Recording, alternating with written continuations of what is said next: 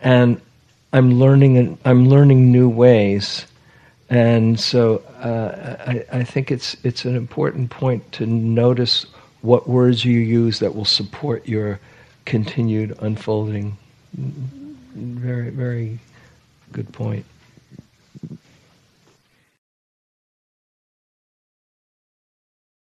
I'd like to dovetail on that too, that this particular point of teaching and awareness is probably the razor's edge of our conscious journey of dealing with 3D reality on earth because you know everything you bring from any way you coped as a child any way to just deal with the sheer anxiety the sheer you know overwhelm of just staying present or trying to be present.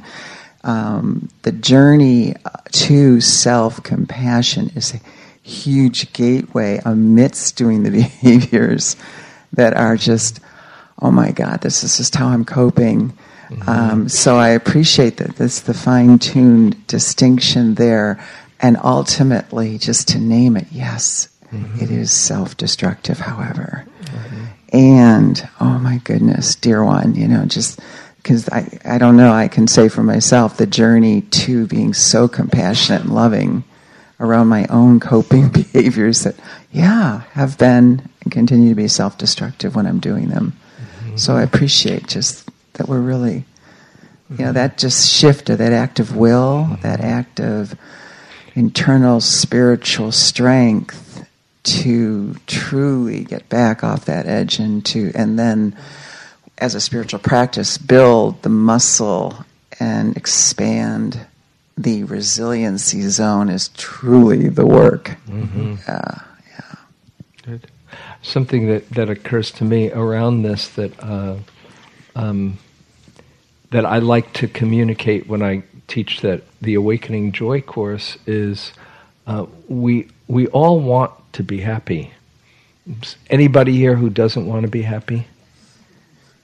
And if you think, and even the people who aren't usually uh, smiley, smiley kind of people and feel like saying, Yeah, I like being grumpy sometimes, that's just your way of being happy. but when you think about it, everything that you do is sourced in the fact that it's motivated, and you check this out for yourself, because there's a part in you that says, this will make me feel a little bit better or make me feel a little less bad. So that's where you're coming from in everything you do, even if it's coping mechanisms that don't serve you.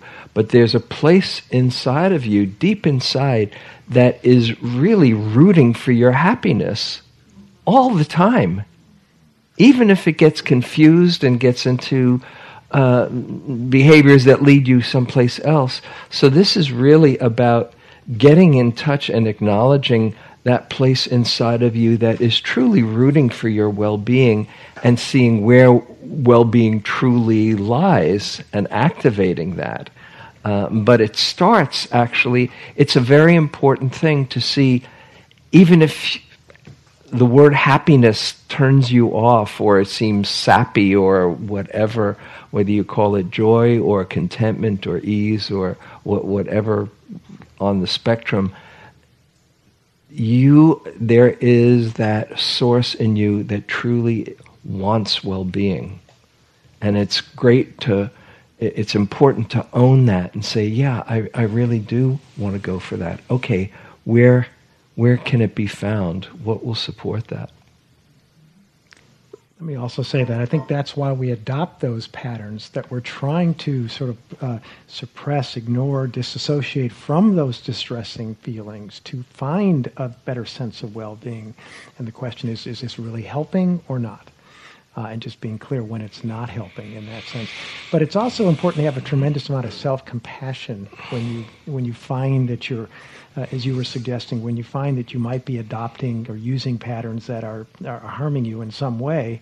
Uh, uh we'll, we'll go through an exercise I think later today, and we sort of did one yesterday similar to that, just to tell yourself that uh, you are okay you were trying to do the best you could with the information you had, the skills you had at the moment, um, and just give yourself that sort of self-compassion, etc., and then say, and now I notice that this probably is not that good for me. There are other paths.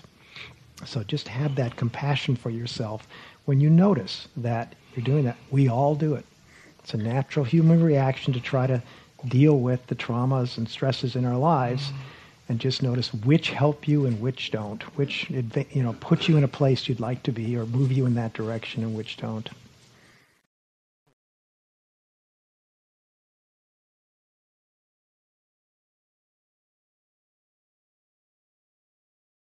Um, on the larger societal level, like you were talking about yesterday, I find it hopeful that they're um, taking out the disorder part of PTSD it's not PTSD anymore. Uh, it's not a disorder. It's something that happens. It may not serve us, but it's not being pathologized mm-hmm. and stigmatized so much. And I think that's a hopeful. There's a lot of research about trauma going on. Right. Uh, so, just wanted to point that out. Thank you. Either one. Great points about language and communication. Um, to your point, I was thinking a lot last night about uh, the different language and thinking about how to bring this to my family and my kids and community and how you know, the term trauma I don't think would resonate with them. So I was just thinking about different ways to to communicate some of these these ideas. Um, and uh, to your point, James, you know sometimes the words get in the way. You know, mm-hmm. in my practice, the, the, term loving kindness was kind of a barrier to me. I wasn't feeling that. Mm-hmm. Uh, you know, which said a lot about my feelings about myself, I realized. And so unpacking that, uh, you know, as part of the journey. So uh, uh, the other thing that I noticed, different topic, is I was going through the, the handout and looking at the stuff last night over dinner, and and uh, afterwards, uh, I was really getting into it. But as I got towards the end, towards the part about where it gets to being involved, rejoining the community, and taking action, was when I felt my resistance rise and the avoidance start to come up. Like, I don't know about that. I don't know if I can make that happen. And so I just acknowledged that and and then put it away. Mm-hmm. Thank you. I, I remember uh, once when I first was practicing, uh, this wonderful teacher said, "You know, if the word loving kindness seems like too lofty and noble uh, uh a quality, just call it kindness. just basic kindness or goodwill. You know, words have tremendous power and we can resist even if it's something that that that we yearn for. So use whatever words work for you. And also, I think you it, you make raise a very important point that you you do you take the next step or engage in things when you're ready, when it feels right, uh, you don't all have to go out and join another group to do something. It's just you know wh- be where you're at and just notice it. That's all. You know, be okay with that. So uh, uh, it's not all about all of us becoming activists suddenly. thank you. it was yeah. Don in the back. I uh, woke up this morning thinking, what a difference a day makes. Um, I think the the psychological, spiritual perspective that you guys have been laying out uh, is amazingly helpful to me. I've, I've been a therapist for 35 years, mm-hmm.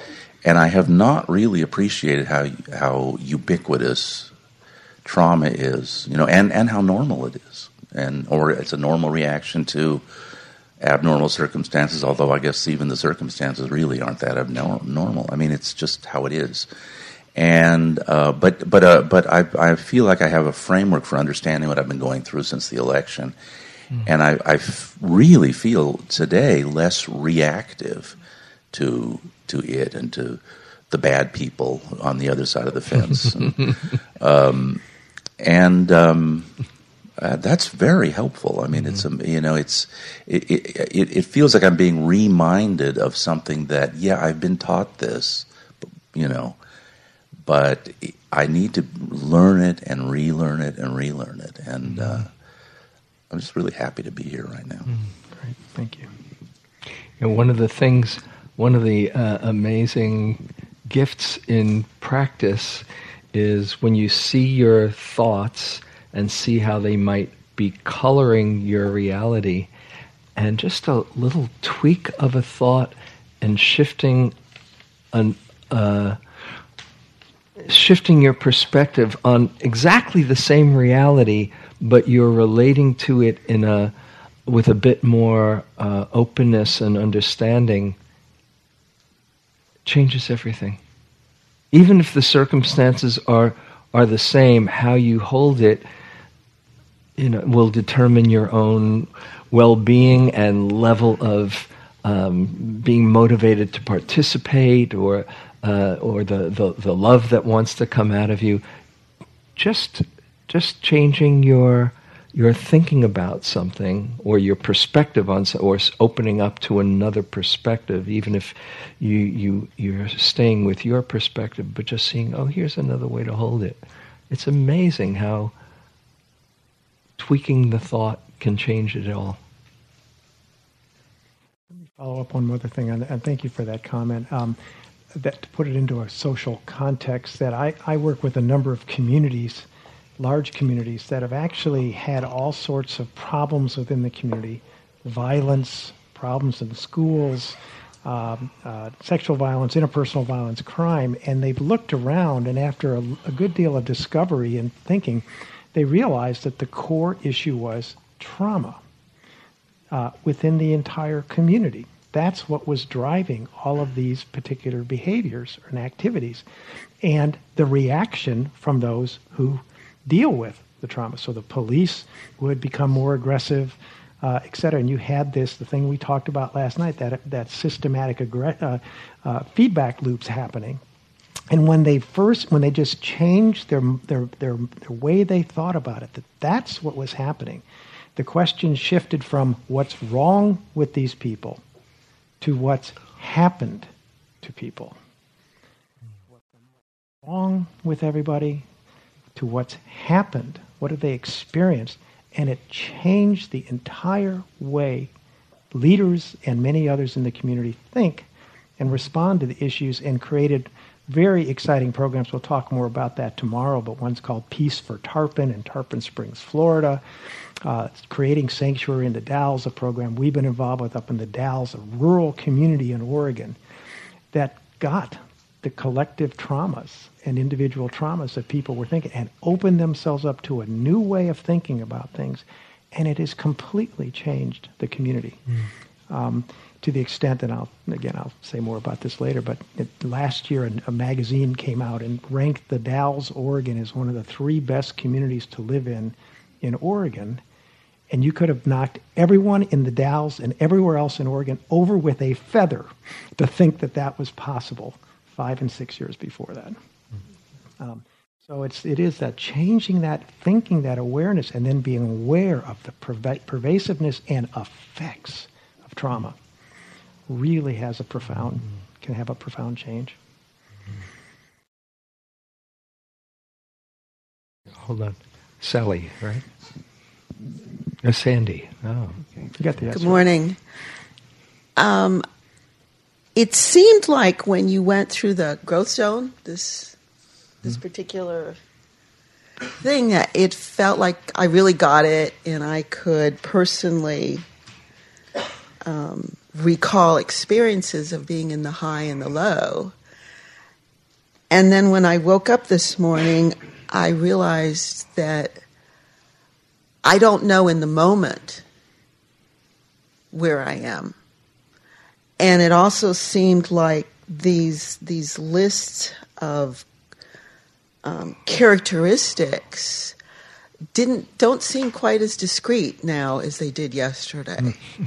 they feel like there's intermingling. Like I was thinking, well, um, anger can feel isolating, mm-hmm. and so that kind of slips from one to the other at the mm-hmm. same time. So I wasn't sure if that meant that these were like guidelines and each of us are going to see our high is going to be this set of characteristics, but probably not always. Right. Um, so that was kind of, you know, my general I don't. I got it. Now I don't get it. Thank you very much. Good questions. Um, yeah, there's sort of general guidelines, and what's not in the diagram it, it, it, is that actually we often bounce back and forth between high and low. Uh, uh you know that being high, being you know all uh, ramped up, causes us then to retreat um, uh, sometimes. You know because it's too much for us. So it, it really and it really is sort of you look at it and, and try to find out how, how do you respond when you're outside and stuck outside. That's the real key your resilient growth zone, as we call it, which really means just outside of the areas in which the zone in which you can uh, sort of calm your nervous system, calm your thoughts, calm your body. It's the body mind, uh, which is these skills we'll get into, and then sort of begin to make wise, wiser and skillful decisions. How should I respond? What should I be doing, et cetera? That's the resilient growth zone, where you can make those. And when you're really stuck up high or stuck down low, and you might be bouncing back and forth, or your high might look different than others high, people's high. Um, that we don't do that. You know, we do these. We we often adopt behaviors that don't turn out to be very good for us, or we harm others, uh, or we do both. Right, because it came up in one of the shares that it seemed like in my behavior sometimes I would like recognize the one and correcting it overshot me into the other. Mm-hmm. Yeah. And I guess that's the the cycle you're talking about. But and just notice like, that. Yeah, I could I could re- re- recall the actual mm-hmm. experience of that. Right. And okay. and the, the, key is just to try to notice that that's what happens with Right. Okay. Thank you. Mm-hmm.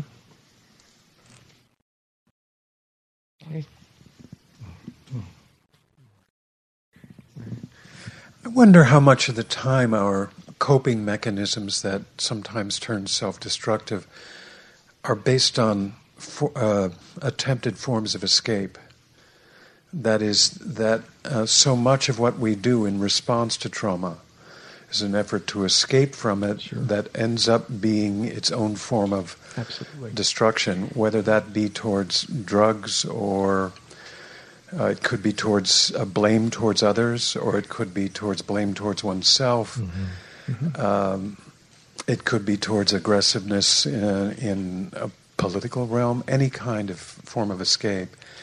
And it strikes me that one thing that makes the Dharma the best, one of the better forms of therapy for that, is that it is precisely not an escape. Mm-hmm. It's precisely dwelling within the moment and not trying at all to escape. Mm-hmm. In other words, that there's no way around, the only way around is through. And the amazing thing, I remember once when I was in the deep woods um, in British Columbia, and I gave myself the impossible assignment of following the what the Buddha had done, and I said, I'm going to sit down and not get up until I'm enlightened, which was. All right. and um, the first thing that happened is that a sense of terrible dread welled up. And that voice inside, which in my case was a critical old man, uh, became a voice not just inside my head but out in the universe, impossible to escape. And I ran through the woods trying to escape it. It was the most terrorizing moment of my life. And eventually, trying to, I even tried to call other people to, who might be able to help, couldn't get through to them. And eventually I headed back to the cushion. And the terror was greatest right at that moment when I saw that the only thing I could do was to sit down again. But once I sat down, the terror just started to come down again. And then, uh, you know, kind of a light came, precisely in not trying to escape. Mm-hmm. Yeah. Thank you. That's sometimes um, one of the gifts within fear and terror that often it breaks you wide open and if there if somehow you're able to either open up to it or you have no choice but to go through it and survive it often that's a turning point in people's lives was for me. How many people in their encounter with fear learned something profound about themselves. Look at that. That's that's how it works. So when you're in the middle of of that or you're going into that place you're saying, "Oh my goodness, if this is, must be some terrible mistake, the universe is conspiring against me." you don't know. It can be there's the gift for you that will break you open to a place that you didn't know was possible. That's often exactly how. The thing is then to remember the next time you're in fear or the next time th- things are crumbling around you, and instead of thinking, this is some terrible, where's the lesson in here? This is where that purposing comes in. Where, where's the lesson here? And you get more and more confidence and courage to see, oh, okay, this too you know, when you, when you take refuge in the Dharma, you're, for me, it's taking refuge that life is giving you what you need to wake up in every moment. It's even and especially the tough ones, the toughest ones, right there. Yeah, directly onto that, the taking refuge is the moments in my life when I've hit a place of such terror, overwhelm, the moment and the key and the taking refuge is, oh my God, please help me. And the surrender. Mm-hmm. And something, there's grace that comes mm-hmm. in, the human experience. Yeah. Oh, this sweet, amazing grace, mm-hmm. the blessed grace. Yeah. When you say, you get to that point where you say, I give up. I give you know up. that place. I, I right. give up. That Help. place. Nothing less than it's I. The ego is surrendering. I give up. Ah, and there's life. If you can open to it, that's here to support you. It's a very profound moment. Yeah.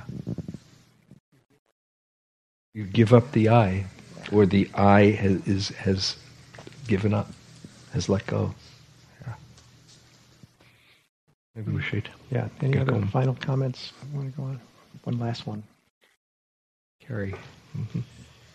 Um, so just going off what Mark was saying, I was kind of reflecting on my own like self-destructive behaviors and realizing that it's hard for me to recognize them sometimes. Like drugs or alcohol seem like I can just put a label that's self destructive. But for me, I like to go running, um, but I see that as an escape sometimes.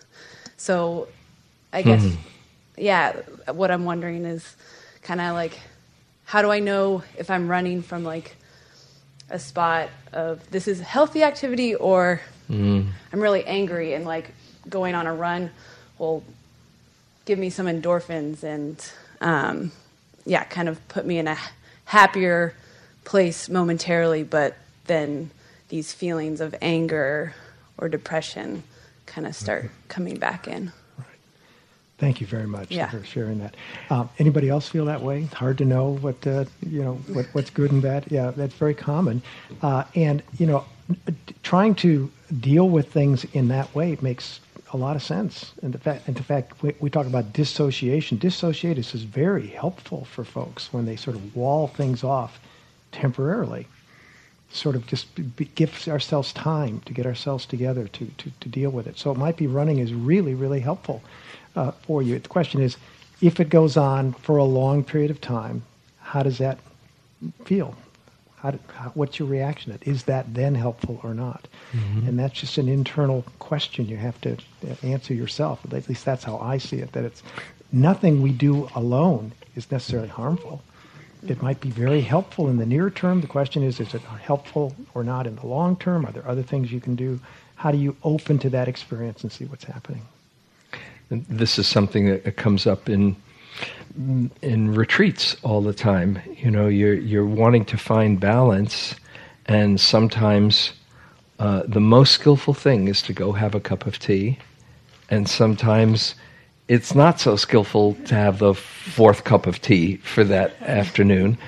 Um, or it can be okay. I'm going to stay on this cushion and just be here with it all, and it can be the most uh, inspiring, skillful thing, or it can be working against you. I'm trying to be a samurai, and and I'm going to show my mind. You know, so it's not so much the act itself, but um, the guideline that I use and, uh, and, and share with people in meditation. First of all, if you're out of balance, if you can't be with what's happening in a balanced way, if there's a struggle in your uh, that seems to overwhelm the system, then it's very supportive to get enough space and enough balance so that you can at some point come come to to terms with what's happening. And so running can be an absolutely skillful thing, but when you're able to to at some point say, okay, now let's feel this. If there's you want to have enough balance so that it's not overwhelming the system. And that really, for me, comes down to the to asking yourself the question, uh, what do I need right now? What will be most supportive of my showing up in a balanced way with this moment? Uh, and it might be going right towards, or it might be giving some space. And it's an ongoing exploration of what's really uh, your truth and, and, re- and learning how to listen to that inside. Thank you. One more thing, just because it, it, it helps us get into the next part of the, the, the morning here, is that also learning some skills, learning some capacity to sort of notice and learn more and refine your ability to know when you're way outside your resilient growth zone, if you will, uh, and uh, how, and how is that helpful or not? You know, how, how can I move myself back in? And that's what really what we're going to sort of focus on a little bit more now. I'd like to sort of read a poem maybe that sort of summarizes a lot of what we've heard. Uh, it's called Two, World, Two Wolves, a Cherokee parable. Many of you might have heard this already. An old Cherokee chief was teaching his grandson about life. A fight is going on inside me, he said to the boy. It is a terrible fight and it is between two wolves. One is evil, he is anger, envy, sorrow, regret, greed, arrogance, self pity, guilt, resentment, inferiority, lies, false pride, superiority, self doubt, and ego. The other is good. He is joy, peace, love, hope, serenity, humility, kindness, benevolence, empathy, generosity, truth, compassion, and faith. This same fight is going inside you and inside every other person, the grandfather said. The grandson thought about it for a moment and then asked his grandfather, Which wolf will win? And the old chief simply replied, The one you feed.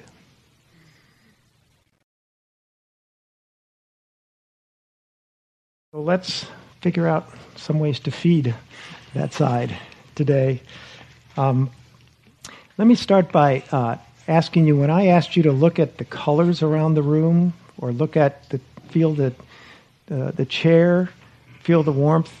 Any reactions to that? What anybody have anything pop up?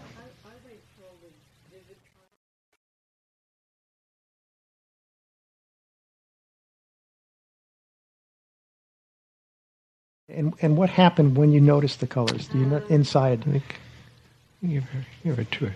Oh, yeah.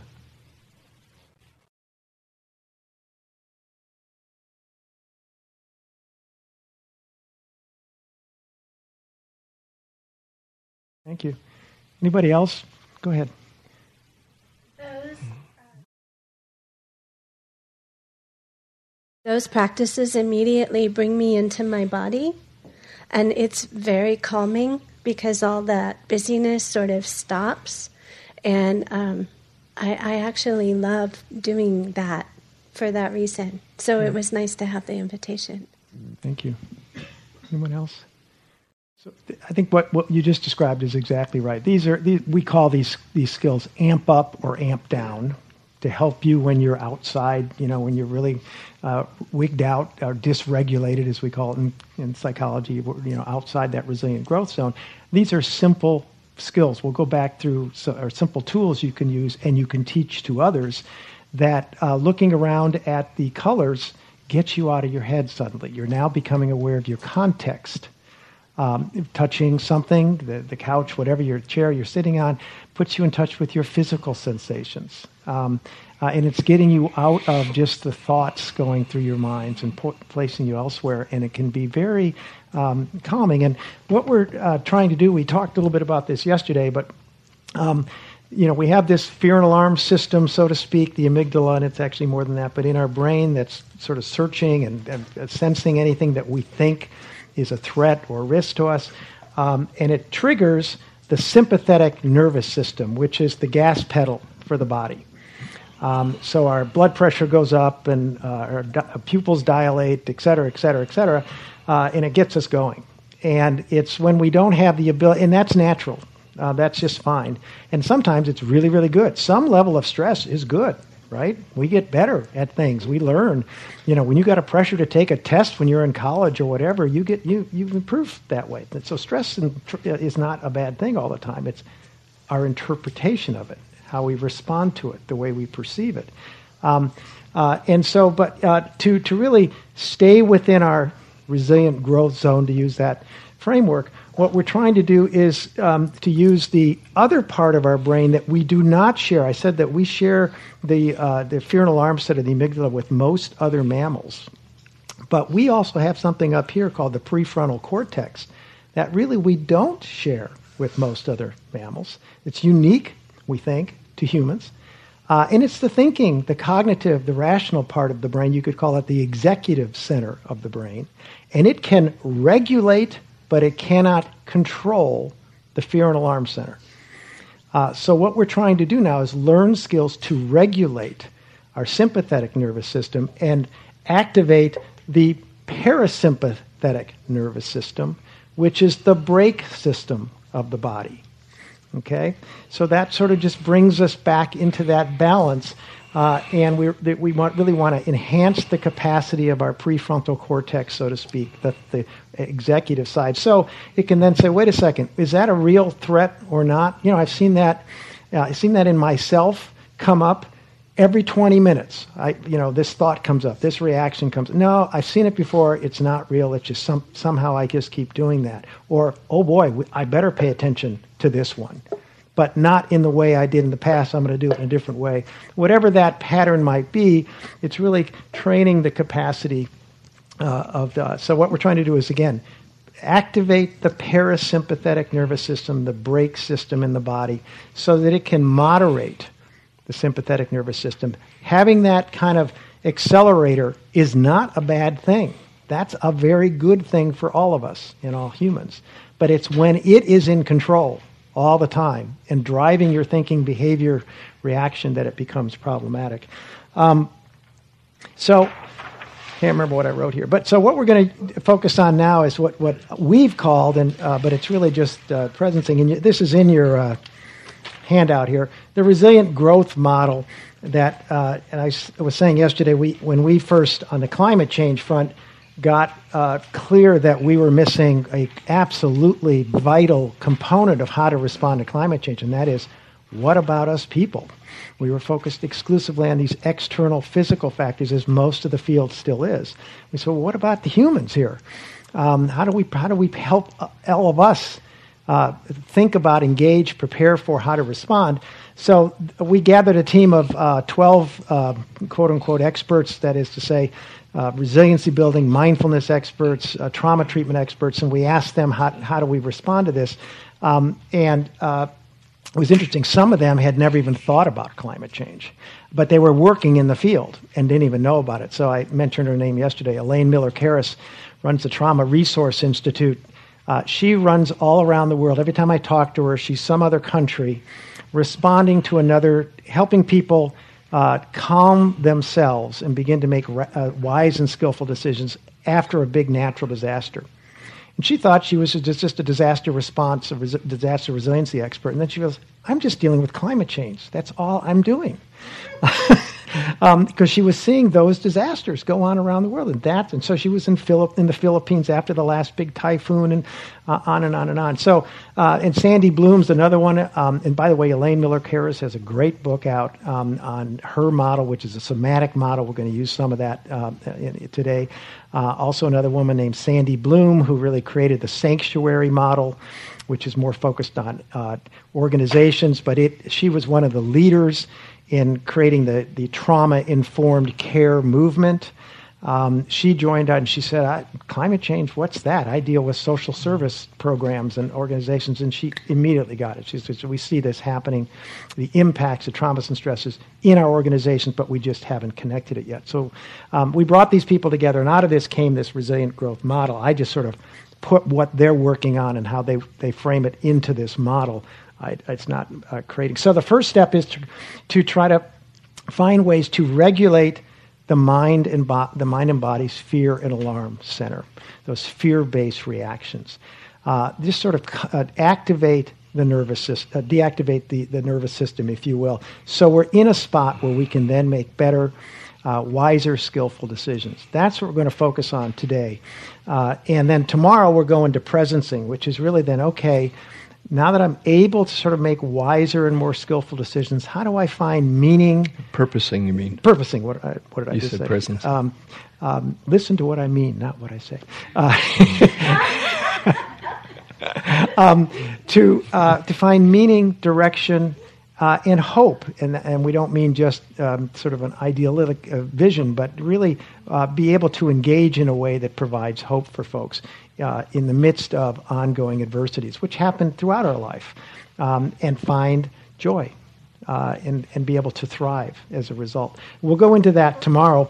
There's three steps that the way we framed it, an overarching set of steps uh, under each one of these. And the way we did this is we took the first word of every of the word growth, then we come up with a different. Uh, but and this was, a, like I said yesterday, about an eight month eight month process of emails going back and forth, trying to sort of frame all this. But the three overarching framework, and we're going to dive into these. The first one is to ground and center yourself to stabilize your nervous system.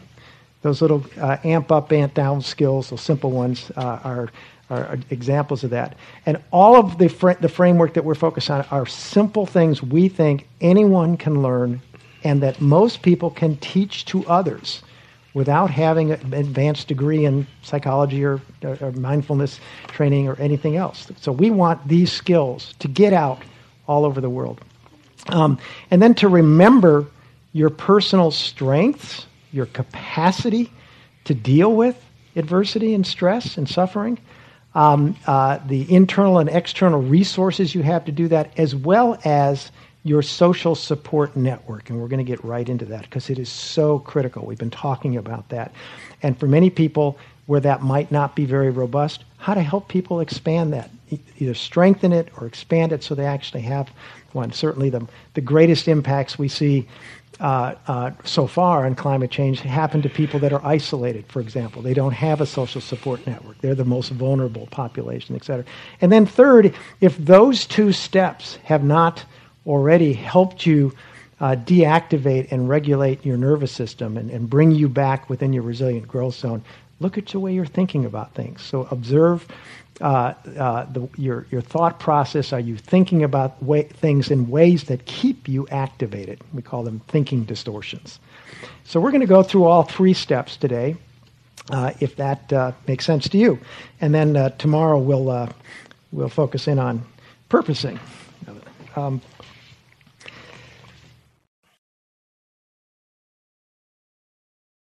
so the first thing I'd like you to, to do, we'll do what was called resourcing. Um, and this is, a, again, one of the, the very first uh, skills. And we did a little, I guess that was Friday night we did it. We haven't done it in here, but I think you've done it a little bit already over the last day. But I'd like you to bring to mind uh, uh, something or somebody, something you do, or somebody you reach out to that helps you calm yourself, feel better, feel cared for and loved when you're a little dysregulated, when you're feeling stress. Just sort of bring that to mind.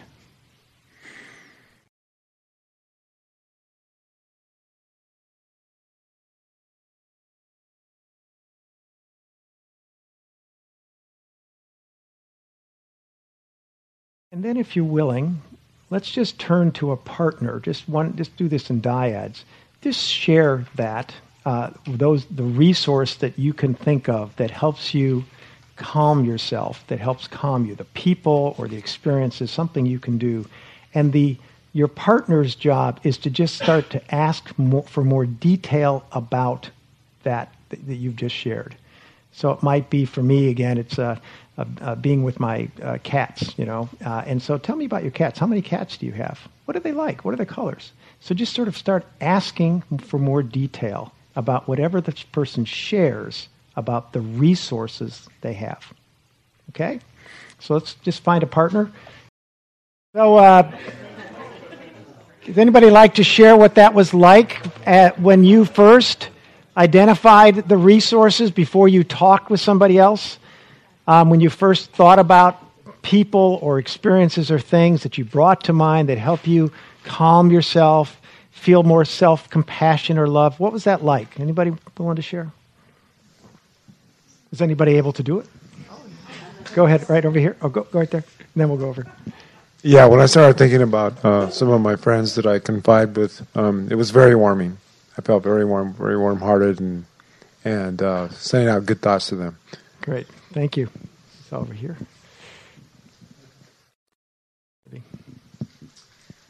Hmm, let's see. Um, the way I'm dealing with it now is um, I isolate. And there has been a lot of judgment around the isolation. But as I drop into that isolation and that, that place of really being present with myself and, you know, dropping into the struggle and releasing, that I'm just learning so much. And um, I'm also forgiving myself for isolating and thinking that I'm antisocial and that it's wrong mm-hmm. because I've done that so much of my life that I see also the adverse effect of being so afraid of being antisocial that I become, you know, a type A, triple A personality. And so I'm discovering now this balance between being an extrovert and an introvert mm-hmm. and how the two um, complement and work with each other when you allow them to be what they are, mm-hmm. when you're coming from honesty, you know. And maybe the word isolating is uh, is not uh, is not as accurate as just uh, coming back to yourself. Right. So There's again, depression component. yeah. Here, give her give her the there's a depression component for me, mm-hmm. and I fall into that low mm-hmm. place, mm-hmm. and that's been a pattern all my yeah. life. You know? So at at the same so, action, sometimes is not so helpful, and sometimes it can be very skillful. Just, right. And but how you hold, oh, I'm somebody who isolates is it, it doesn't right. acknowledge the times where oh I'm taking care of myself Right. You know, bef- other than when you go down the. Well, and it's also by allowing myself to isolate, it's been allowing me to really become up against the depression.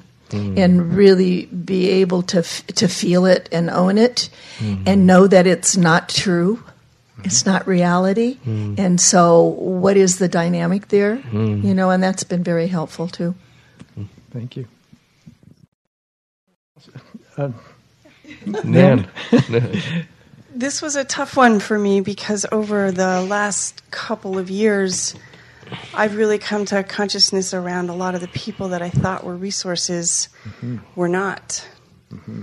And I have, so I've allowed those relationships to shift and I've stopped relying on them. And even an example is last night, I had a difficult night last night, a lot of activation, a lot of dreams. And on my way home, I thought, I'm going to stop by my neighbors and and then I was like, that's not a resource. That's not a happy scene there. Don't don't do that. But I haven't rebuilt. Mm-hmm. So I'm kind of my own container a little bit. I also moved from the East Coast to the West Coast in the midst of this, which is part of it. But so yeah, I know. Mm-hmm. so other than that, what's new? You know, I thought it would all be fine. You know, no problem. But so so the consciousness is more around where I'm not going anymore um, mm-hmm. and with an enormous amount of you know loneliness, depression, and um, kind of chosen or or enforced isolation, but so for me, the insight is I'm not going to the old places. I still feel lost because I don't have new resourcing Mm-hmm. really, but that in itself is somewhat of a resource that I had the consciousness last night to say, don't, don't go see your Mhm. neighbors. They'll be fighting, and they'll, don't do it. Thank you. It's in in uh, in, in Buddhist uh, in the Buddhist teaching. Uh, wise effort includes guarding against unwholesome states, which is a very important thing. Okay, not going where it's not going to be supportive, and then the other part is and being around like-minded friends or being around supportive what will support you. So you you've got the first half, and and now you're developing uh, the, the other part. Dan, would you allow me to go a little further with you? Is that okay? Could you think about uh, experiences you've had in the past that brought warmth and fe- feel some feelings of kindness and relaxation or calm to yourself? Uh, something that uh, maybe it was a pet uh, or a family member or something. You, is anything that comes up that not necessarily right this second, but it might just be a memory? Anything you're willing to share? That's what comes up was the joy of raising my stepson and having a house full of boys and cooking for them and letting them take over the whole downstairs. Um, when I think of that time, I do feel warm and um, happy and whole, and it's a very happy memory. You said stepsons. Can you tell tell me a little bit more? You have two, or what? How did that? Tell me more about yeah, that. Yeah, that's not at such a you know 19, not at such a good place right now either. So I I, mean that's a happy memory, and I do have um, a friend on the East Coast who's sort of walking through a parallel path in life change and rebuilding and changing the meaning around a lot of things. So we talk on the phone, you know, several times a week, but just in the presencing of my day to day community hasn't arisen for me, or I haven't been able to manifest it. Um, but I long for it. But that when you have those, those phone calls, you feel better. You, it's sort of it's something that's positive for you. Yeah, so an example is I will have a tough day, and if I make the effort to connect with someone before I go to sleep, I'll have a better night, a Mhm. better night's rest. So, so this this technique we're talking about, this little skill is called resourcing, and it's just trying to help people find those one or two things because, especially when in the midst of distress, it's very similar to what uses. Often there's things we can't find. The situation we're in uh, just creates more stress for us or trauma. But helping people sort of go back and dig out and say, "Oh yeah, I, here's something that does help." and just to br- help people bring that to mind is, is really what we're focused on. And and sometimes there isn't anything like that within somebody, in which case, you know, identify that and say that's fine, and you might want to think about uh, other ways to approach it. But helping people sort of just try to think through and surface those things that bring calm, that bring a sense of self compassion, care, can be very helpful. So- I would just say that um, we talk about what you know what do events mean. So initially, these events meant abandonment to me, Mhm. and then as I sat with them more and more and s- sit here more and more, I, get, I have a lot of insight in these rooms. I come to see that I'm awakening from a delusion and choosing not to continue to go where I can't be met, and there is comfort in that. So it's lonely, but there's also a, a certain awareness that I'm on the right path. Great. Um, and then I ask for faith and courage. But thank Pray. yourself. Thank yourself for all the wonderful work you're doing. Yeah. Thank you. Thank you for sharing. Any other comments? No, Um, Vanessa. There and then back there. Well, you're asking us to think of people, and I, as an option, and I immediately think of my mom or my best friend, um, who have infinite patience and listening, and my husband, who has who's amazing when he's in the right space because the patience is not there, and I don't think men enjoy hearing the same story over and over again, like my best friend and my mother will. Once is good for him. Then it's time to move on. Any other males relate to that in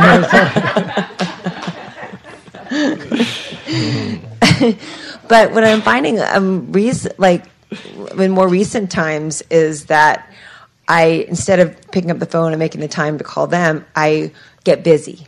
I get busy with my to-do list. I'm a taskmaster and I operate in the high zone way too much. That's where I've been living my life, and um, I don't go to the low zone very often. And where I need to be going, where I've been telling myself and judging myself for not going, is within to meditation and to you know spirit and um,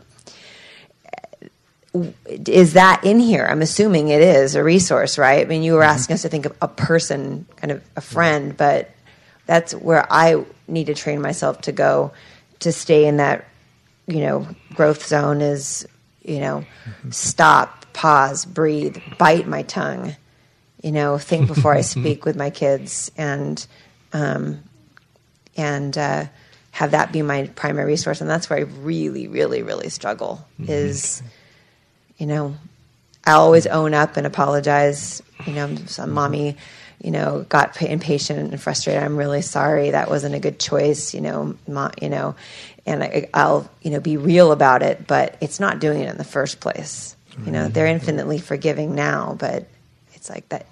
What that's what I want to get out of the next two days is it, leaving the space. And oh, that's what I thought of before you even asked this. When I got here this morning, I was like, I want. I haven't walked the grounds really much at all yet and finding a space where I can bring back into my mind's eye whether it's one of the little benches on the other side of the bridges in the stream or next to all those buddhas and just bring that back visualize it and close my eyes in that moment bite my tongue and just be someplace Mhm. here because I haven't been able to get away from my children and be in a space like this in many years.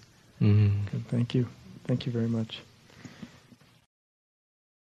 And uh, I want to just ask one other question in case anybody else wants to respond. Did did anybody sense a change when somebody started to ask you more about your resource?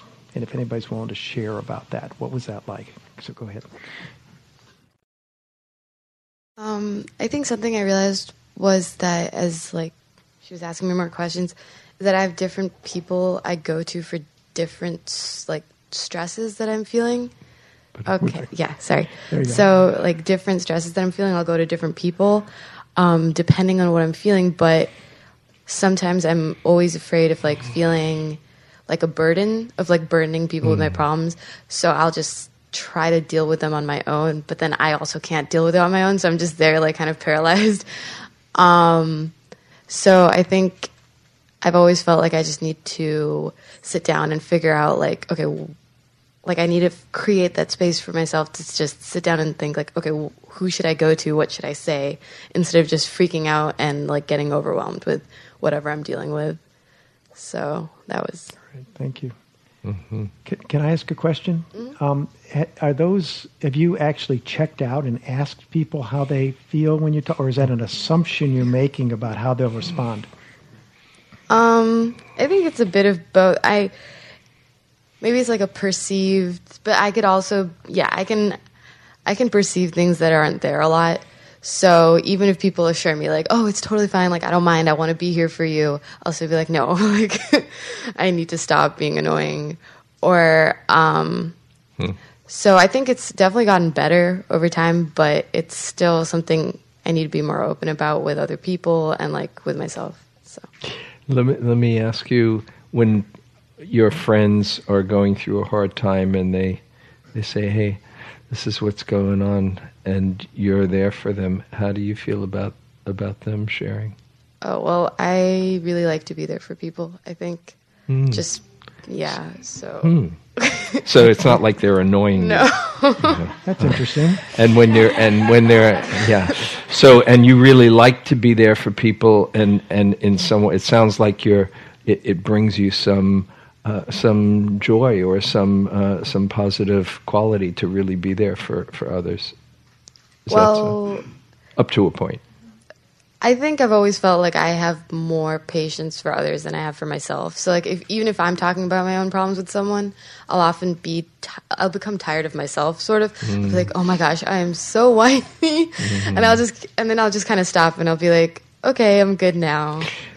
Well, something that you might consider is if others, if there might be in your uh, among your friends somebody kind of like you who likes being there for other people. In a way, you are um, you're depriving them of really showing up for you in assuming that you're just annoying them when you you know what it's like how good it, it is to really show up for somebody so it might be a, an assumption that uh, you might you might question uh, I mean certainly there are limits mm-hmm. but if it's if somebody's being real and saying hey this is what's really going on it's like oh wow they're they're really showing themselves to me. What it's it's it can be an honor and it can be a a real connecting. Oh somebody's being real. So uh, you know don't don't sell that short thank you i'm just going to take one or two more that one back there and then one here um, well, the, the way the question was initially posed, I didn't think of this, but when people were sharing, um, it made me realize how much I depend on poetry as a resource for those sorts of things. Um, and there's there's a couple poems in particulars that I find really helpful, just to kind of get back to the present moment. All right. Thank you. There's one more comment here. Denise.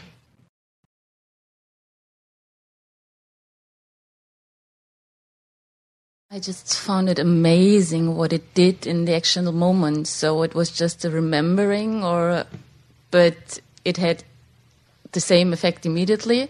And the nice thing was, at least that was what I observed. It was not an effect just for me, but for the person who listened as well. So, and the other way around, I would say the same. And that was a really nice experience, even if that was just a couple of minutes. Great. Mm-hmm. Thank you. Well, this is a, a, two, a, do you want to say? I was going to uh, say that, um, again, just seeing how the mind works, we can tune into any reality and often we're stuck on a, a, a channel that is um, mm, that can contract us or agitate us, and all it takes is inclining your mind towards remembering something or connecting with something that it's like you're tuning into another channel. And as soon as the mind tunes into another channel of, oh, this makes me happy, or this, oh, I remember this moment. You know, you hear a song on the radio, you might be having a bummer of a day, and all of a sudden you remember a song from your high school that you loved, and it's like, oh, yeah, there I am again. And how easily the mind can just tune into a different channel and affect your whole system. It's just one thought away. And we call, the, we call this uh, resourcing, uh, but it's a simple skill you can learn for yourself and also for others. So if you see someone else in distress or that seems wigged out, you might just start to ask them, uh, boy, you know, what is it that make that can that you really like that relaxes you, that calms you? Just find out. And if they're they're not willing to respond to that, that's fine. Don't do that. But it's just a skill that's very simple that we can do knowing that you're not trying to tell them anything, you're simply trying to elicit from them uh, images in their minds, uh, experiences that they've had that, that bring up those sense of warmth, the sense of relaxation, the sense of calmness, the sense of joy. Uh, and try that with your family, with your kids. Go that, go and try that with work at, at, at work with your work colleagues. It's a really powerful, little simple skill. Uh, we're going to get more into that uh, and in in a few minutes um, because we are going to talk about our spiritual beliefs and how do I clar- clarify that in religious. But one one last question, and I want to. You might want to take a break too. Yeah, that's what I was thinking.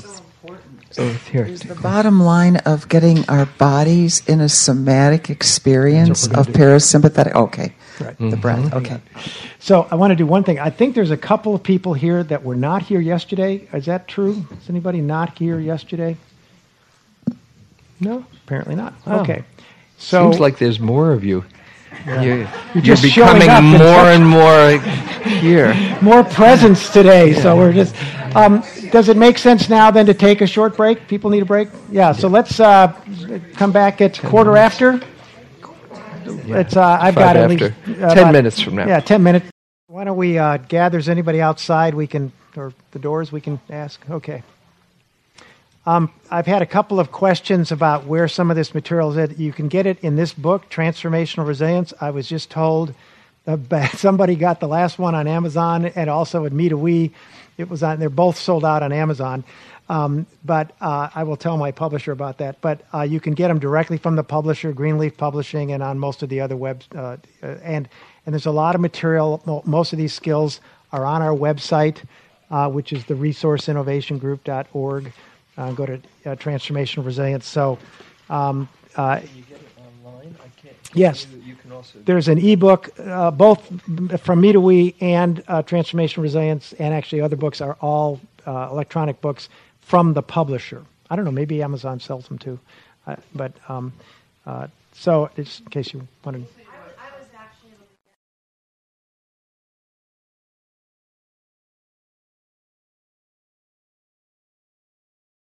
On what?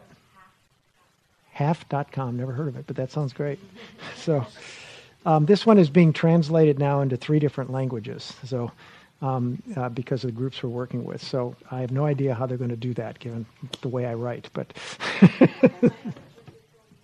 it's going to be in uh, German and uh, actually Chinese, um, interestingly. So go ahead. At theresourceinnovationgroup.org. Just look that up and then look for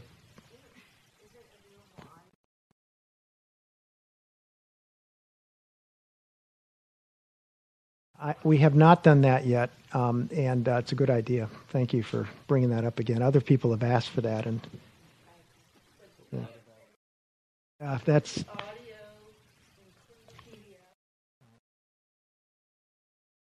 Well, that's what's mostly on our website, the PDFs of different things. So, um, but yeah, it takes a long time to do the audios. You have to sit in the studio, and uh, and I, it's just hard to find the time to to do that. But uh, yeah, well, can, if any one of you would like to go do it, please, yeah, with a, yeah, have, please have at it. Uh, and we have no, you know, at least in terms of the work we're doing please use anything and everything. Uh, we're just trying to grow a national and international movement uh, to build widespread levels of personal and psychosocial spiritual resilience. so it doesn't matter. We don't need credit. Use it any way you want. Uh, everything we have has been developed by others anyway. You know, we've just created a framework. So please start using this material. Um, so before we uh, get into the next skill, I want to do a short thing. I'd like you all to count backwards, if you could, for, um, from 20 to 1, just in your own mind. Just count backwards from 20 down to 0.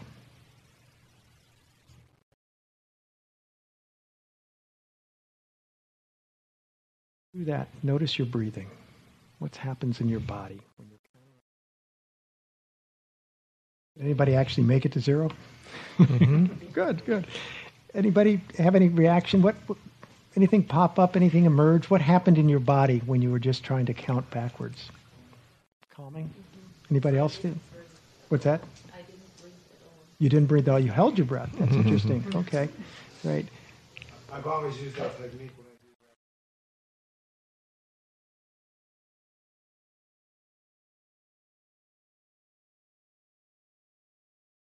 And uh, this can be very helpful to calm yourself, and it's even more helpful. In fact, I forgot to do it when we were going to act, to do it when you're walking. To ask people to walk and count backwards with their eyes open.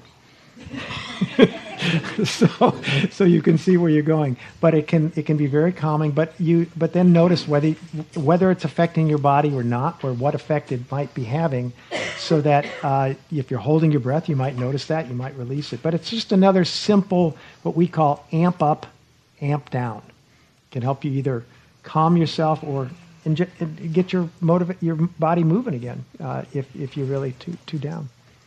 Go ahead. Uh, where, this is uh, particularly telling for me because I just raced right through them. And I find calming annoying at some level. I, am this is my truth telling. I'm, I feel like I'm a doer, and and doing is just uh, has been so much a part of who I am that what's the point in going backwards you know, 20 to 1, let's just get it done. right? It's like what, you know. what a hooey! Yeah. So uh, there's this really loud cynic. Even just being here at Spirit Rock, I just have to own. It's like I, it's big and it's loud and it hasn't shut up the whole time. So I just wanted you to know that it's really noisy in here. So, and it's like not happy with all of you calm people. Hmm. so how, how does that feel? How does it feel? Well, I'm rather humored by it right now. Um, seriously, I mean, and Right now. Uh, uh, if I don't know that I have a feeling attached to it because I spend more time up here, um, so I need to maybe figure that out a little bit. You know? Are there any times that you uh, that you find yourself enjoying rest? I, I have a yoga practice, so I, which it feels very, very good to me. But it's like I compartmentalize when I'm going to do that restorative stuff, and the rest of the time I'm bombs away. Mm. And that that works for you. It, it appears to sort of. I mean, I, I, I, I Sort I of? think it mostly. Did I hear sort of in I, there? well, I think it mostly does because when I was thinking about where I am on the, you know, growth prevention cycle there or whatever you called it, I, no, I'm kidding. I'm kidding. Sorry. uh, I seem to be mostly in the middle.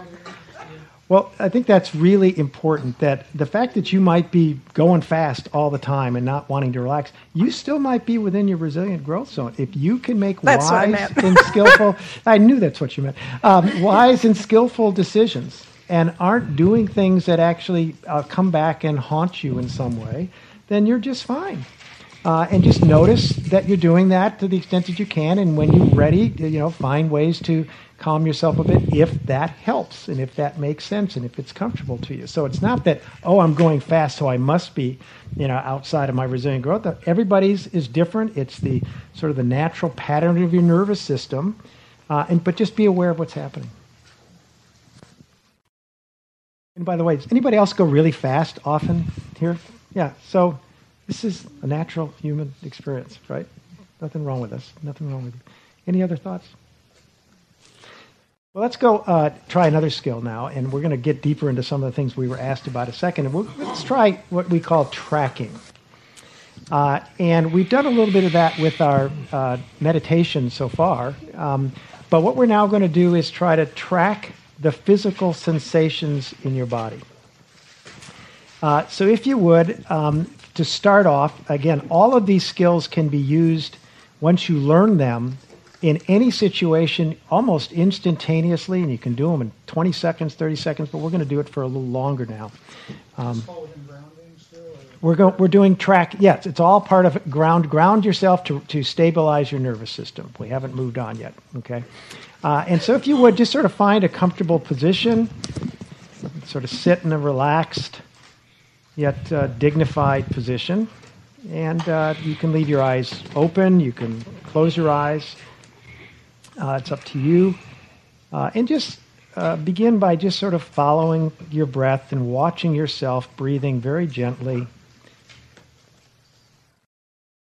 Do gentle breaths. There's no right or wrong way to breathe. Just watch yourself breathing for a few seconds.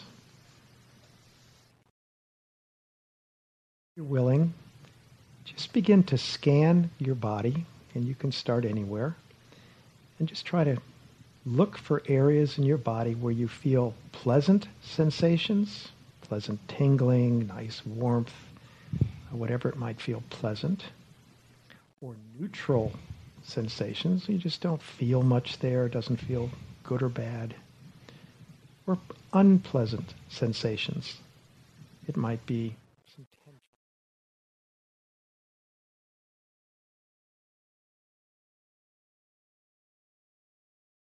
Scan your entire body just gently without trying to change anything, without any judgments about anything.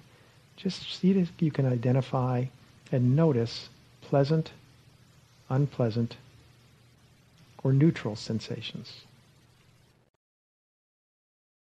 Unpleasant sensations.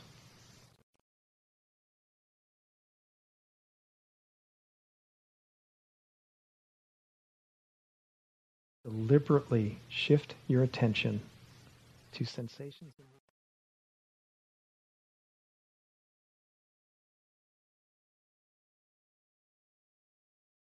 Physical sensations in your body.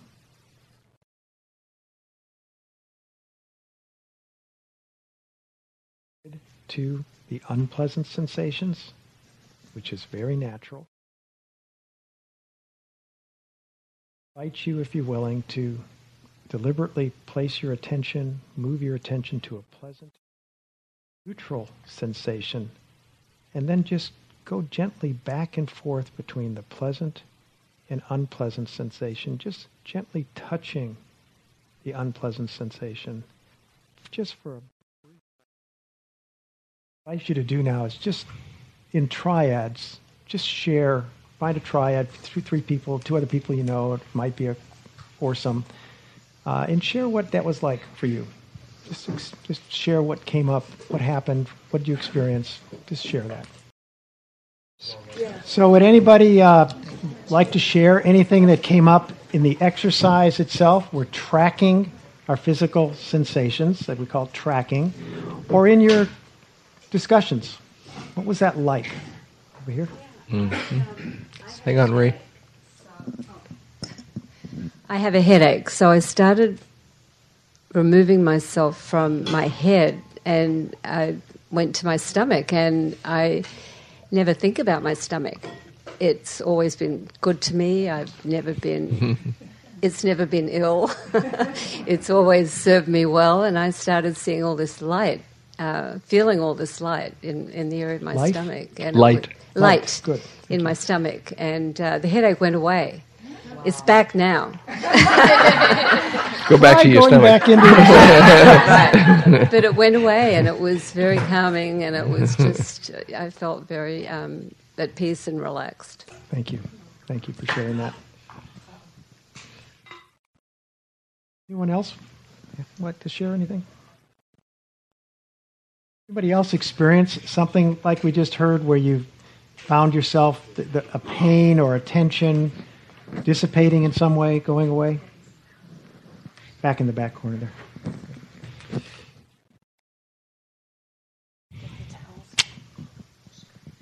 We can keep talking while we do our emergency plumbing here. So. so, in that part of moving back and forth, somehow I got into some kind of, I don't know, rhythm with that and I felt a, a, sort of sense of like calm and going deeper, and everything sort of evening out. So there was no like high or low. Mm-hmm. Um, Good. Thank you. That's a very common experience when we when we do that. What's happened when we what, what do you what's what do you imagine's going on within you when you feel the unpleasant sensations? What are they about? tension, pain, tightening up. Uh, anything else? Cold. Cold. Cold. But when you notice them and get caught in them, what's likely happening? Your attention gets caught and uh, your focus gets gets worse. Gets worse. What's going on? Your system is trying to protect itself. The same issue. You're contracting to try to protect. Your body's trying to do that, uh, often again unconsciously. Uh, so by shifting to pleasant or neutral sensations, you're actually activating the parasympathetic nervous system. You're countering that. Um, and by going back and forth, uh, you can just sort of gently touch it rather than, uh, but it, let me say it differently. If you try purposely to relax the pain, relax that tension, as we often think we're supposed to do, what is likely to happen? Yeah, it makes it worse often. Not all the time, but, it, you know. But I have a question, Bob. Like, would cause more pain, would cause more resistance. In some people, and again, we're not talking about breathing and we're just sensing the sensations. Um, even from a breathing perspective, I, my personal reaction would be not breathe into the pain, breathe into the area around it. Um, sort of give it space, uh, just be there with it. Um, so again, you're not trying to change anything per se. You're not trying to uh, to judge it. You're just trying to notice what's there and just uh, try to activate part of the body or touch part of your body that's feeling but p- more pleasant. And uh, m- many times, not all the time, uh, you'll find a, a, change. Also, you know, you can breathe in.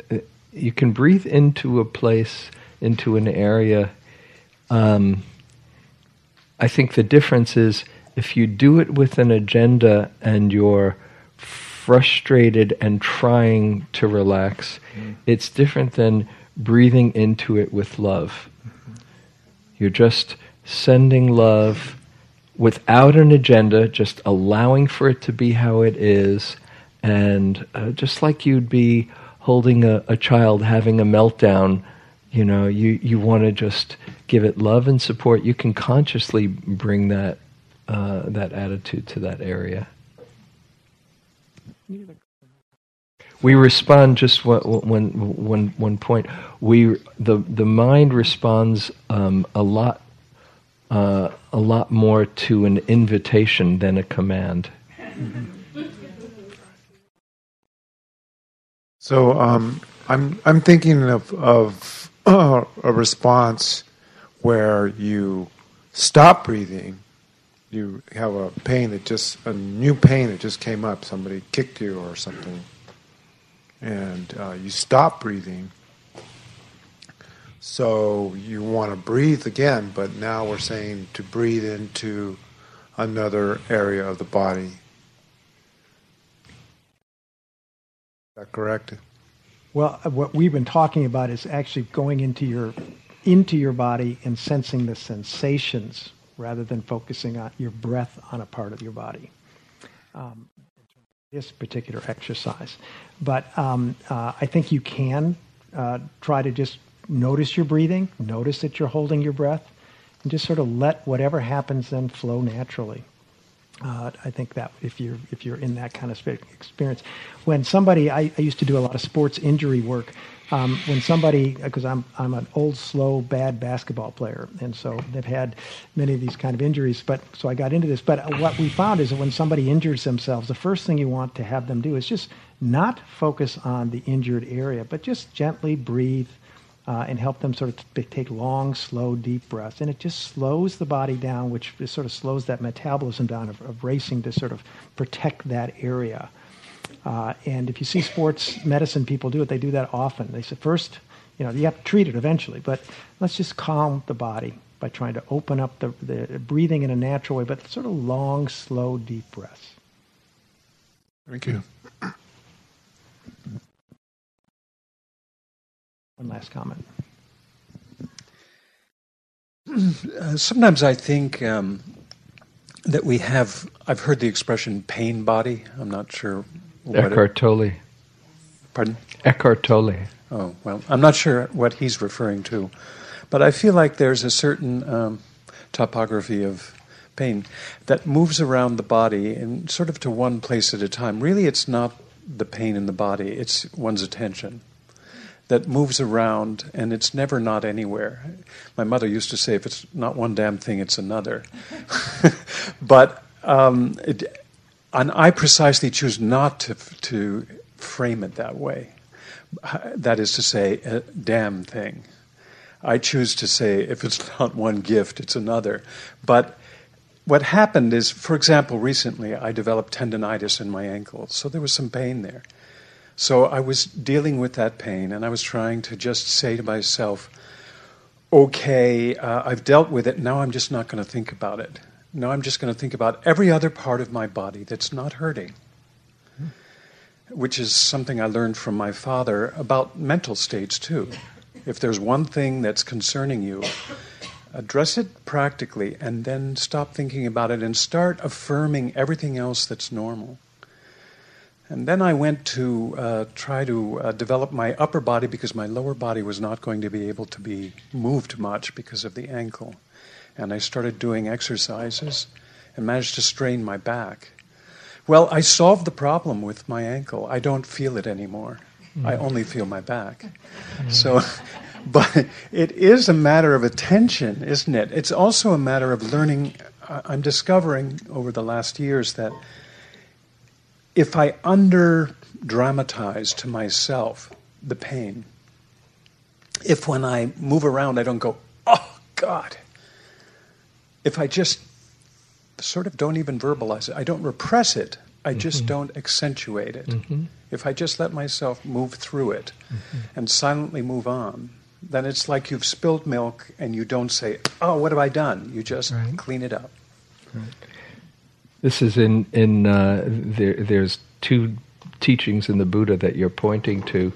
One in there's one discourse where the Buddha has five different methods for dealing with disturbing or distracting thoughts, and one of them is called forgetfulness and inattention, where you don't pay, you don't give attention either to a part in your body or to a particular uh, theme in your mind, you just pay attention to someplace else. This is exactly what the resourcing is, and this is in uh, this is the Buddhist suggestion too. He didn't say you you're always supposed to pay attention to what's most predominant. No, the mind can get fatigued and disturbed and agitated, and so it, sometimes it can be most skillful to turn your attention elsewhere. And then the second one, when you say, "Oh, I, there I am again. That's called adding the second dart on top of the first, where there's some pain or some emotional uh, reaction, and then there's the judgment on top of it. That's adding the second dart or the second arrow. And sometimes we can add a whole quiver of arrows, uh, whereas it's just, oh, this is what's this is what's here. You're you're not in, exacerbating the whole situation. So what we just did was uh, called tracking, uh, and uh, you know if you want to, uh, if you're ever having a hard time go to, going to sleep, uh, often because our minds are racing, go into your body and just try to track your sensations. Uh, if you're in your office and you're all ramped up, or at home and ramped up, take a moment and go into your body and just try to track your sensations um, and see what happens. Just allow whatever is there to be there. You might go back and forth between tension, pain, any other unpleasant sensation, but it's a very powerful way to regulate and calm the nervous system. That's what this skill is. And let's do one more uh, before we break for lunch. And this this one I'm going to have you do, and then I'm going to actually have you uh, teach it uh, to to somebody else. It's called grounding, and it's somewhat similar to what we just did. But if you would, just uh, Again, sit in a very comfortable, relaxed position. You can sit with your eyes open, your eyes closed. Just take a few gentle, deep breaths and watch yourself breathing for a few moments. Watch as your lungs and your abdomen expand as the air enters your body and as your lungs and your abdomen.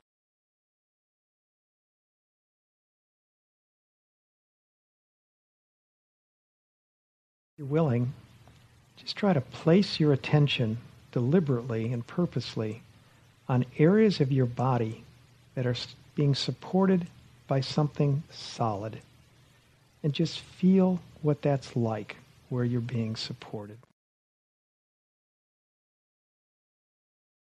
Where you're sitting on, the back of the chair.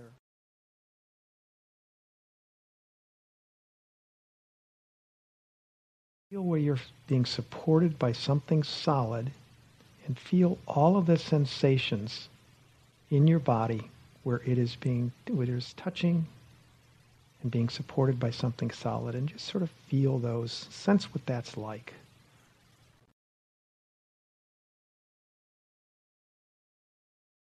Into the earth, all around you and expanding hundreds of yards, just like tree roots. Expanding all around you, holding you up in a very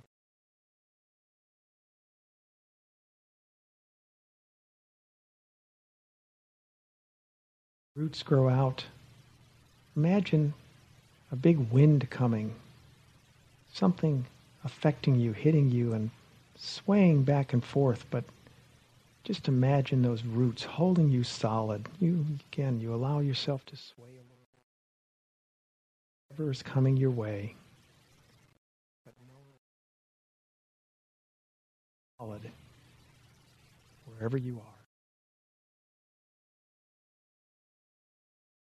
The roots that are out there all around you, supporting you whenever feels like to call on those roots.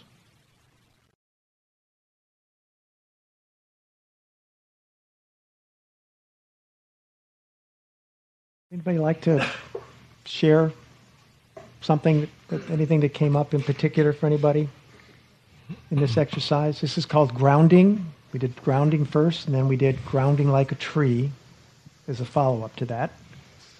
Any reactions, any thoughts, any comments?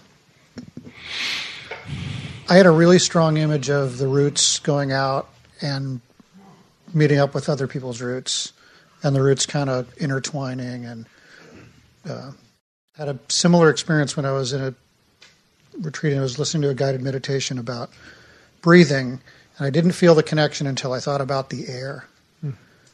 and that it wasn't about me breathing; it was the air that was being shared. Thank you. What was it like grounding for people? What was it like feeling areas that were supported by something solid?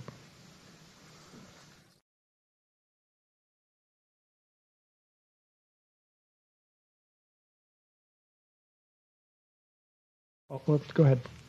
Go ahead. Just felt supportive. Just supportive. Okay, great.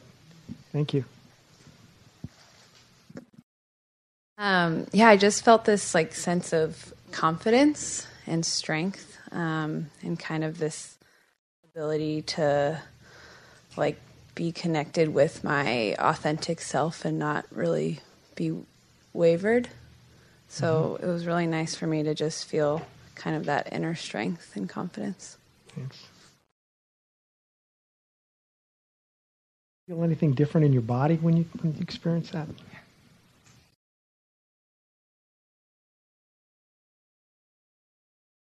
I guess I felt like strong, um, almost tense, but not in like a bad way, but just like, mm-hmm. yeah, just strong and like okay. stable, really okay. stable. Okay, thank yeah. you. We have one other comment somewhere over here. Did you? I kind of had a strange. Um, I felt some pain you know, I mean, the pressure on the back of my legs from the chair was not comfortable, was not grounding. It was, um, you know, it was irritating until I allowed myself to just sink into my mm-hmm. feet. Mm-hmm. And it was my feet that really gave me the grounding and the rootedness and the, right. you know. So that's something to note. Mm-hmm. Uh, to remember that, sort of go go into my feet, maybe. You know, mm-hmm. to think about that when you when you need that. Yeah. Thank you. Yeah. And I also felt my posture kind of changed, and then there was the judgment around the posture, mm-hmm. and. Mm-hmm. Okay. Thank you. Well, um, okay, oh, one last. Go ahead. Connie. All right. Um, so I kind of at first liked the rooting, but then I started to, I would say, worry about being able to move. And I felt like I was frozen or stuck, or how could I have something that was more grounded but dynamic? And I, I didn't quite figure that out. Thank you. So that the roots were too too stable and didn't move, and uh, yeah, that's an interesting uh, experience. I, uh, the key is, I think, to to just remember uh, and use this kind of skill when it's helpful, when it seems like it might be appropriate, when there's appropriate place, uh, and you might uh, shift your your form of rooting you know, to something that's more mobile for you. Um, but this is a uh, this skill is uh, again grounding and grounding like a tree is another way to stabilize the nervous system, uh, regulate it and stabilize it when you or others are uh, distressed. When we work in disaster management situations, this is one of the skills. We start with either resourcing or grounding um, uh, when people are really dysregulated. Not with breath based meditation and not with tracking, not the sensations, uh, because they often elicit things, bring things up. First, we want to help people just calm themselves. Then we might move to tracking to help uh, people within that. But it's it's just uh, there. And the the point though is that there's a suite of skills, and there's others that you can use for the same kind of experience. Um, and you sort of you play that by ear. What works for you in different situations in the appropriate way, and certainly what works for others. Some people just grounding like a tree and grounding just does, just I don't relate to that. It doesn't you know it makes my back hurt, and others it helps. So just uh, note uh, all of those uh, options um, are available. But what you're trying to do is help people go inside uh, and and calm uh, regulate and calm the nervous system so that the uh, a parasympathetic nervous system becomes activated.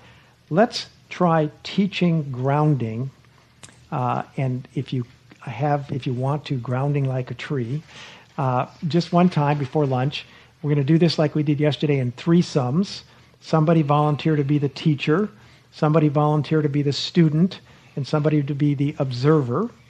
Uh, and we're just going to have you teach it in whatever way, in every words uh, frame that you would like, uh, that, that seems natural.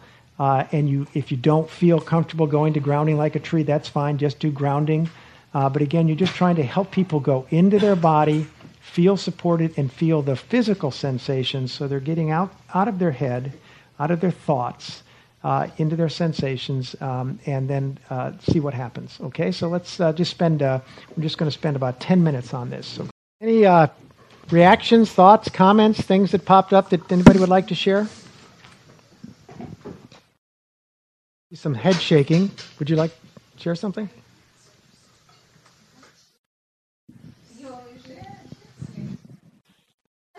the army method. You're volunteering. You're volunteering.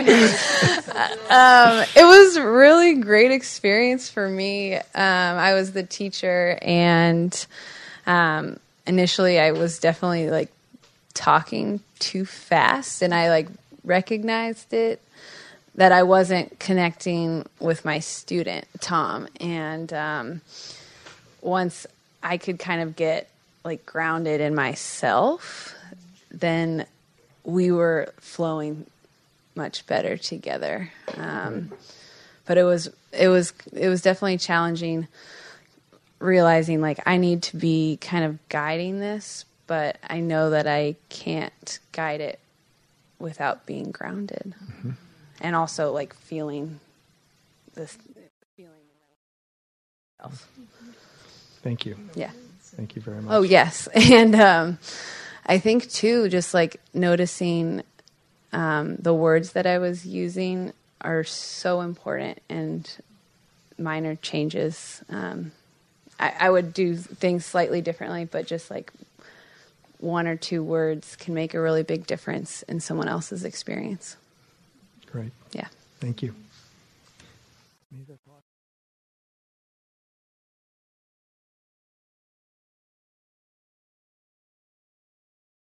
And did you want to say something? Yeah, I think I learned something interesting from this. Because uh, yesterday I was um, holding back from teaching because I wasn't quite getting some of the concepts, and today I taught something that I embody, and in my embodying it, it was so easy to share it. Great, thank you. And often, when you're not sure about the concepts, one of the best ways to actually learn about them is to try to express it, to try to teach. Uh, it takes some, you know, sometimes you don't want to do it, but it's it can be a very powerful ex- uh, experience in terms of trying to force it out of your mouth, and then you realize, oh, I'm not grounded, you know, et cetera. All those things come up. Um, so, uh, and what about anybody who was an observer? What, uh, any reactions, any thoughts you, what you could share? Hang on a second. Why don't you use the When Vanessa added the color, green and brown roots, it made it more vivid and mm, more real for me. That was.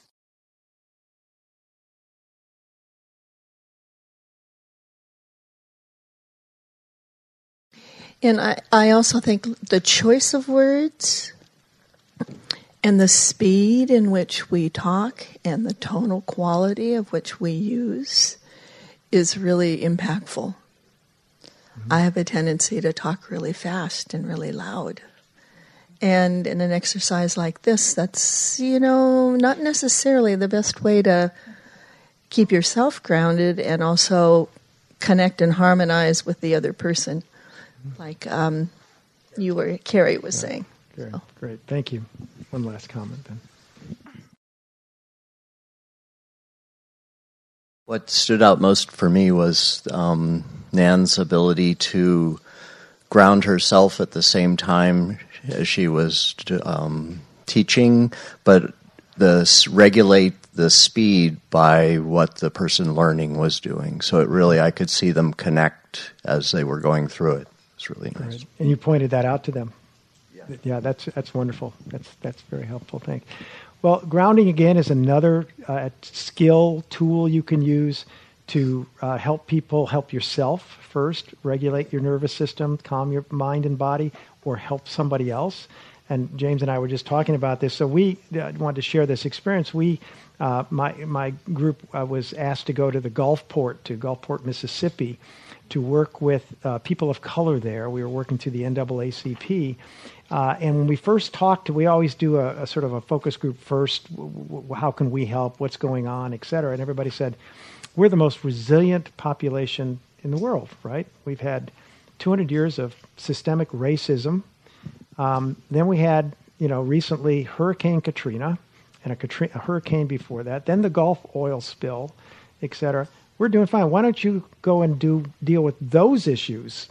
Um, help with those rather than talk to us about resilience. And then what we finally discovered in talking through this is that people felt they, their words hopeless and helpless.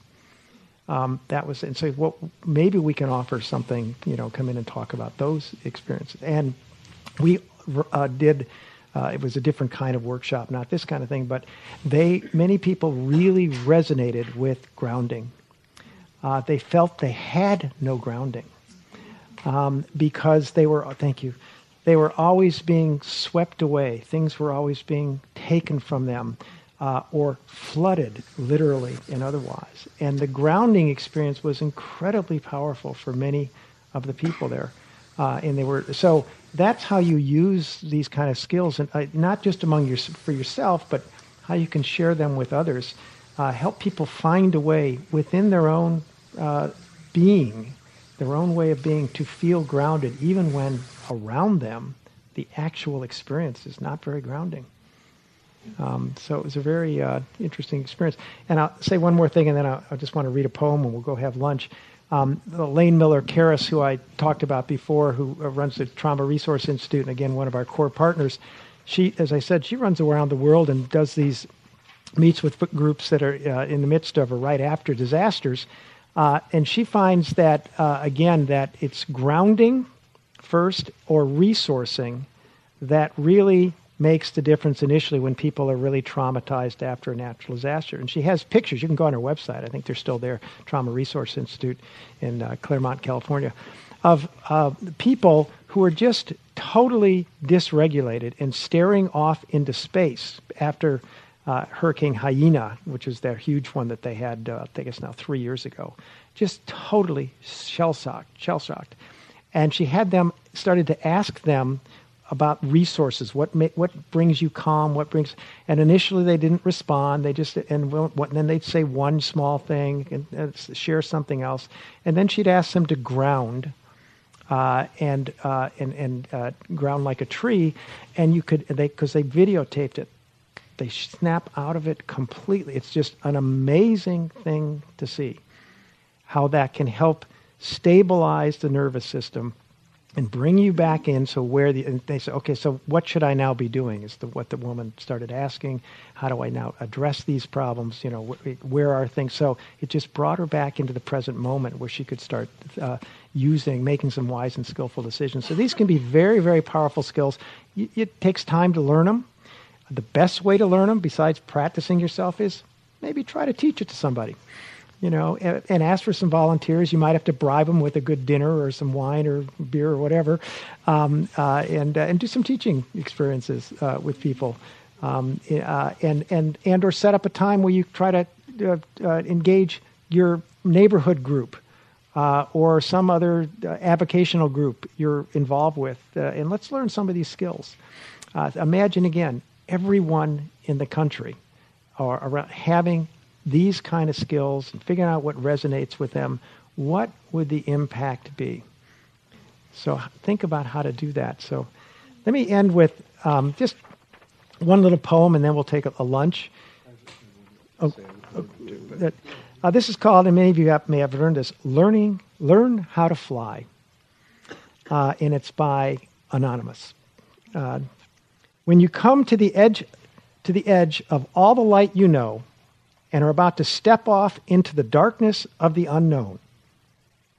Faith is knowing one of two things will happen there is something solid to stand on, or you will be taught how to fly. That's really the case with our practice, I think. You know, we, we, we, just don't, we don't want to approach it. We don't want, we want to dissociate. We want to push all this away, but we'll learn how to fly we'll be able to do that. So let's uh, return in an hour at uh, 1.30 after lunch. Enjoy lunch. Thank you for listening. To learn how you can support the teachers and Dharma Seed, please visit dharma dharmaseed.org slash donate.